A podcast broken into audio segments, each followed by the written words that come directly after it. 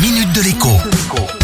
Bonjour à tous. Vous avez comme moi beaucoup entendu parler du lancement de la fameuse 5G en France la semaine dernière. En réalité, pour l'instant, seule la ville de Nice est partiellement couverte. Elle sera rejointe lentement mais sûrement par d'autres grandes villes dans les prochaines semaines et les prochains mois. Mais pour une couverture nationale en 5G, c'est en années qu'il faut encore compter. Alors, faut-il se précipiter sur la 5G La réponse est assez simple. D'abord, pour pouvoir en profiter, encore faudrait-il posséder un téléphone compatible.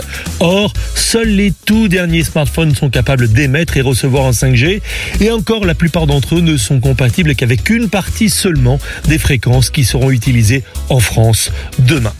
Autrement dit, les appareils mobiles compatibles 5G commercialisés aujourd'hui seront dépassés dans les prochains mois par d'autres smartphones plus performants.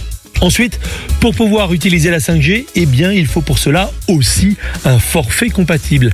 Et pour l'instant, eh les opérateurs ne sont pas disposés à faire de cadeaux, comme avec la 4G, dont les prix ont été cassés par l'arrivée de Free Mobile. Le premier prix d'un forfait 5G, avec 80 gigaoctets d'enveloppe data, c'est 40 euros, soit plus du double du tarif standard d'un forfait 4G. En réalité, il n'y a pas d'urgence à vouloir basculer sur la 5G, d'autant que pour l'instant, eh bien, rares sont ceux, même chez les professionnels, à avoir besoin, par exemple, de télécharger ou transmettre plus vite, beaucoup plus vite, des images ou des informations. Tout le monde n'a pas besoin en effet de télécharger un film complet en quelques secondes, l'un des arguments massus de cette technologie. À demain.